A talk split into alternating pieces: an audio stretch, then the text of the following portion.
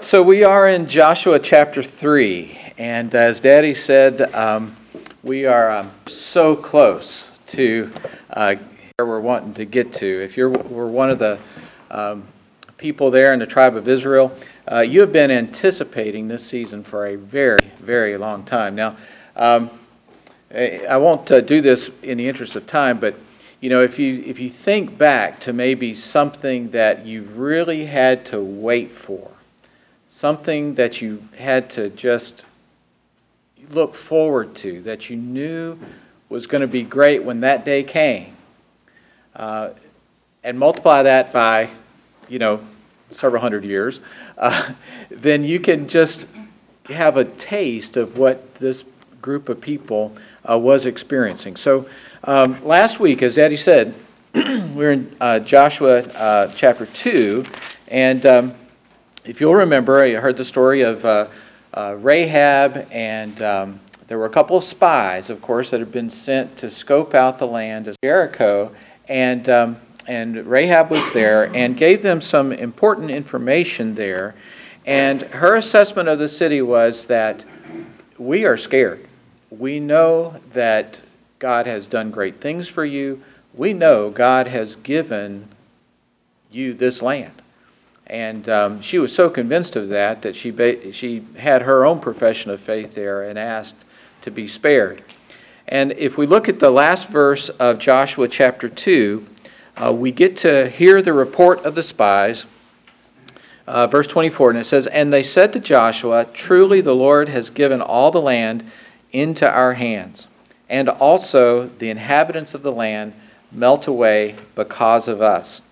And um, uh, so they were they were feeling pretty good. Uh, all of God's actions up until this point had been uh, recognized, and and uh, they felt very confident, um, which was of course was a different report than the original 12 spies that had scoped it out 40 years before. I guess maybe Joshua learned his lesson. If you just send two, you know, just send two, um, not 12. In any event, chapter three. So we're going to uh, go through this story and um, then break it down and, and uh, see what it has to say to us. Then Joshua rose early in the morning. And they set out from Shittim, and they came to the Jordan, he and all the and lodged there before they passed over. So they had been um, in this uh, town uh, or village, and um, and uh, now they're going to go to the edge of the Jordan. They're going to, so they had to travel uh, probably three or four miles uh, to get to the edge of the, of the river. In verse 2, it says, At the end of three days, the officers went through the camp and commanded the people As soon as you see the Ark of the Covenant of the Lord your God being carried by the Levitical priests, then you shall set out from your place and follow it. Yet there shall be a distance between you and it about 2,000 cubits in length that's about uh, six tenths of a mile, uh, not, a little over half a mile. Uh, do not come near it, in order that you may know the way you shall go, for you have not passed this way before. Then Joshua said to the people, Consecrate yourselves, for tomorrow the Lord will do wonders among you. It's Christmas Eve. It is going to happen. And Joshua said to the priests, Take up the Ark of the Covenant, pass on before the people. So they took up the Ark of the Covenant and went before the people. Now we have an aside. Um, the Lord said to Joshua, Today I will begin to exalt you in the sight of all Israel, that they may know that, as I was with Moses, so I will be with you. And as for you, command the priests who bear the Ark of the Covenant when you come to the brink of the waters of the Jordan, you shall stand still in the Jordan. And Joshua said to the Come here and listen to the words of the Lord your God. Joshua said, Here is how you shall know that the living God is among you, and that he will without fail drive out from before you the Canaanites, the Hittites, the Hivites, the Perizzites, the Girgashites, the Amorites, and the Jebusites Behold, the ark of the covenant of the Lord of all the earth is passing over before you into the Jordan. Now, therefore, take twelve men from the tribes of Israel, one um, from each tribe a man. And when the soles of the feet of the priests bearing the ark of the Lord, the Lord of all the earth, shall rest in the waters of the Jordan, the waters of the Jordan shall be cut off from flowing, and the waters coming down from above shall stand in one heap. So, when the people set out from their tents to pass over the Jordan with the priests bearing the ark of the covenant before the temple, and as soon as those bearing the ark had come as far as the Jordan, and the feet of the priests bearing the ark dipped in the brink of the water, a little detail here. Now the Jordan overflows all its banks throughout the time of harvest. So it was, it was a big river at this moment. Verse 16 The waters coming down from above stood and rose up in a heap very far away at Adam, the, sit, the city that is behind, beside Zarethan, and those flowing down from the sea of the Arabah, the salt sea, were completely cut off. And the people passed over opposite Jericho. Now the priest bearing the ark of the covenant of the Lord stood firmly on dry ground in the midst of the Jordan, and all Israel was passing over on dry ground until all the nation finished passing over Jordan. This story really is, uh, uh, the full story is going to take us all the way through chapter 5, but there's just too much content to, to really do it justice all in one uh, sitting. So we're going to just focus on chapter 3 today. Um, so, what are the elements of this story? The group has been camped at Shittim and is going to they're going to move to get close to the river. Then at the end of 3 days or there are 3 days, the officers spread the word about how this is going to go down. Then God speaks directly to Joshua and says, "I'm going to exalt you so that everybody's going to know that my hand's on you, that they can trust you, that you are their leader, that I am with Moses. God's endorsement right there. Then the priests take up the ark, they parade in front of the people. Once it gets 2,000 cubits away, which is a long way, really, you know, um, then they start to follow and they they go in on dry land. The water is heaped up on one side, it's empty and dry on the other side, and they pass by the ark and they go on across to dry land. And of course, this would have been a really big contingent. I don't know how long it would have taken to cross over. Uh, maybe they could have all gotten across in a day. Maybe it took more than a day. I, am not really sure uh, that I that I read that. And then they get to the other side. So, looking at this story, um, those of you that are are are um, just even casually paying attention, of course, will immediately recognize the huge parallels between this crossing and the crossing of the Red Sea that Moses took the people over, and that's worth uh, spending a little time over. Um, you know, God's redemptive plan started um, in Egypt, and as all the nation was leaving Israel and they all gathered to the edge of the Red Sea, then it became apparent that Pharaoh had coming after him hard, horses and chariots ablazing, and um, and as a group they crossed over the Red Sea, and that was really you could perhaps argue when their slavery finally ended. God's promise back to Moses was two things. One is, I'm going to take you out of slavery. And two, I'm going to take you into the promised land. Uh, this is uh, Exodus 6. 6 um, as, as um, God tells Moses what to say, he says, I am the Lord. I will bring you out from under the burdens of the Egyptians. I will deliver you from slavery to them. I will redeem you with outstretched arm and with great acts of judgment. I will take you to be my people, and I will be your God, and you shall know that I am the Lord your God. And go on down to verse 8 And I will bring you into the land that I swore to give Abraham, and to Isaac, and to Jacob. I will give it to you for possession. I am the Lord. As Daddy said, they were waiting on the land. They weren't slaves anymore, but they, they hadn't had this other. So we have this, these two crossings that are uh, the bookend, so to speak. One signified leaving slavery, and one is going to signify uh, their possession of the land. The other thing that um, uh, we'll see there, in, in addition to um, the two crossings, um, I would argue that you could. There are some parallels here with the, the presence of God. In this story, and we'll see it on into chapter 4, what was it that signified the presence of God among the people? It was the ark. What was it that signifies the presence of God to the people at the crossing of the Red Sea?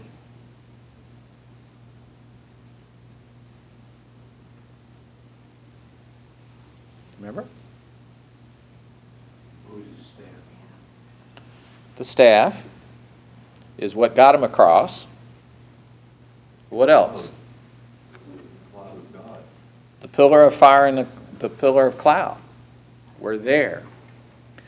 The presence of God. And I think that's uh, significant as well. And we'll come back to that. Uh, but in both cases, we have an indication that God is here, God is with us, He is among us. And I think that's significant. I'm going to try, um, I'm sure Daddy has already alluded to the fact that um, uh, Joshua and Jesus um, are very tightly related. Um, many people talk about the man Joshua as being what's called a type of Christ. Not meaning that he is Christ, but uh, but there are so many things that basically prefigure what Christ will do. If you were writing fiction, uh, they would call this maybe some foreshadowing, right? I'm sure you studied that, right? Uh, some foreshadowing. Uh, there are a lot of things that you can see in the life of Joshua that you will also see in the life of Christ. And I think sometimes, you know, we just got through with Mark, and Jesus is just integral to everything we're doing. It is the gospel of Jesus Christ. But in the Old Testament, I think there's an extra um, challenge uh, to say, okay, where's Jesus in this story? Right? Because really, we know from, as Daddy taught right after Easter, Jesus was able to look at the scriptures and tell everything about himself from the scriptures. I'm guessing he probably touched on Joshua. He said, you know, when Joshua did this, well, Compare that to what I did. So, so we're going to try to do that. You know, there was the old, um, the old game. I don't know if they still have this in the Sunday comics where you see, well, where's Waldo? You know he's in there somewhere, and you just got to find him. And uh, so we're going to we're going to play Where's Jesus, and um, I hope to be able to do that uh, with the lesson. So, so where's Jesus in this? And I would submit that um, that nice parallel here. So think about this. So Moses was the predecessor of Joshua. And then Joshua is just getting started into his ministry, you might say. And then God has this particular event where he says, I'm going to put my mark on you, I'm going to exalt you. Right there, and the, what was going to what was going to be the indication of God's anointing, you might say, it would be right there in the middle of the Jordan River when everybody was passing through on dry land. Well, who was the predecessor of Jesus? John the Baptist. Guess where most people think he was doing his teaching? It says in the wilderness. Tradition says that that was on the east side of the Jordan, probably within a few miles of Shittim, probably very close to where they were crossing over. In fact, a lot of people have made good archaeological guesses that where John the Baptist was doing his baptizing was probably not far, perhaps even the same place where those priests stood when they crossed over. So here we have Jesus also being anointed by God, recognized, this is my son in whom I'm well pleased right there in the middle of Jordan. And what's he going to do with his people? He started the work right then of getting us all to the promised land. that's where he started his work. So just as if you just as you've got these two crossings, we've got in effect two baptisms, you know, and you could even say this entire nation went through the water and came out the other side, just as Jesus did, just as we do when we follow him in that. And um, so I think that's a great story, um, of, a great parallel there um, that uh, many writers have, have recognized. Um, and uh, I've always thought that was good, and I thought it was appropriate to, uh, to mention.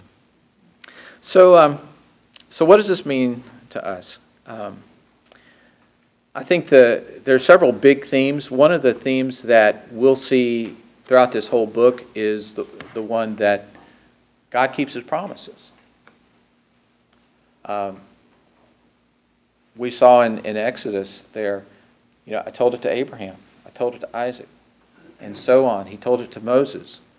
And now he's been telling it, and finally it's going to happen. Um, there was some delay there. Some of it was self inflicted delay, of course. But God keeps his promises. I think that's always worth remembering. I think the other thing is the point that God takes the initiative to be present with us. God takes the initiative to be present with us. We don't really have to go looking for God. Um, God chose to be present in the pillar of fire and the pillar of cloud at the crossing of the Red Sea. God chose to be present with those people and to indicate that with the Ark of the Covenant. God chose to come down, Jesus as God, to be with us, Emmanuel, God with us. And then, of course, who is the presence of God now? The Holy Spirit. God has taken the initiative to be present with us and to be there. Now, it's interesting. Um, the Holy Spirit, the Ark of the Covenant in this story, the pillar of cloud and fire. What attributes do those people slash things have?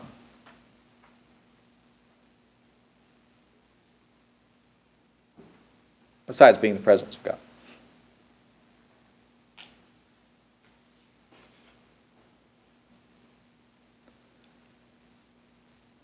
I would submit that there are all ways that God chose to guide his.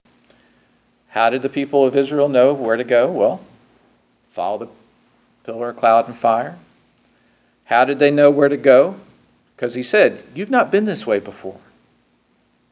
Follow the ark.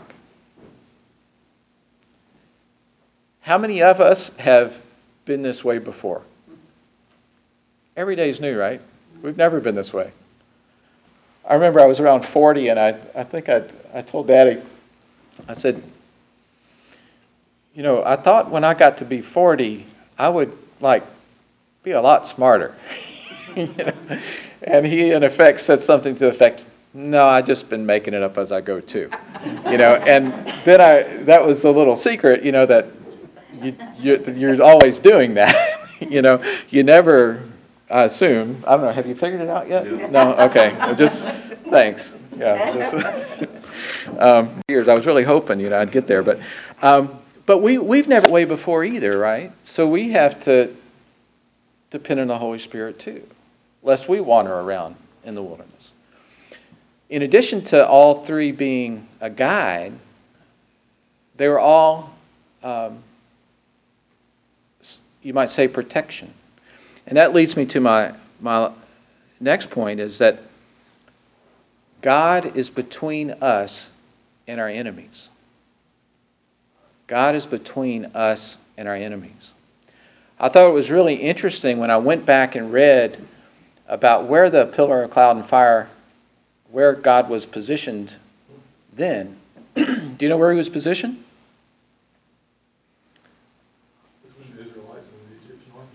Exactly. So you've got river, people, God, and the enemy. But look at today's lesson. We've got people, river, God in the middle, and then the enemy. God is between us and our enemies. I think we need to continue to remember that, that when we do feel like we have an enemy, which we do, of course, um, God's between us. We're not by ourselves in that.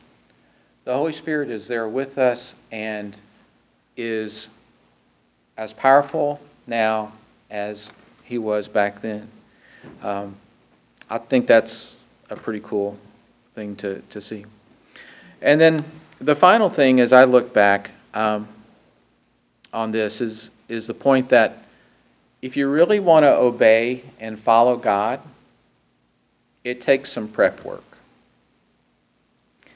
Um,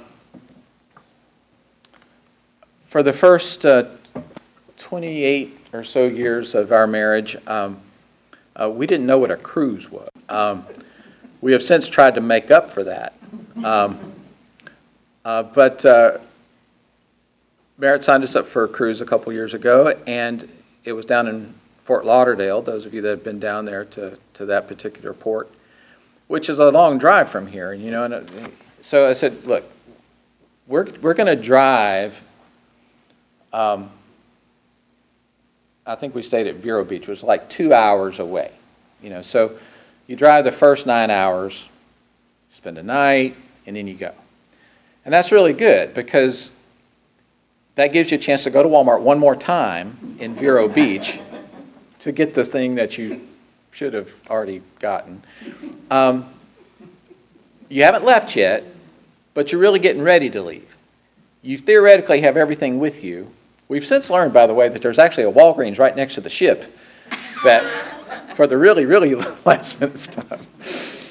Um, but it's so much easier to leave once you've already left. Does that make sense? Once you've already got it together and then gone most of the way, it's much easier. So I think it was interesting, you know, they had been camped out over here. They could have made that all in one walk, the ark gave them half a mile head start anyway.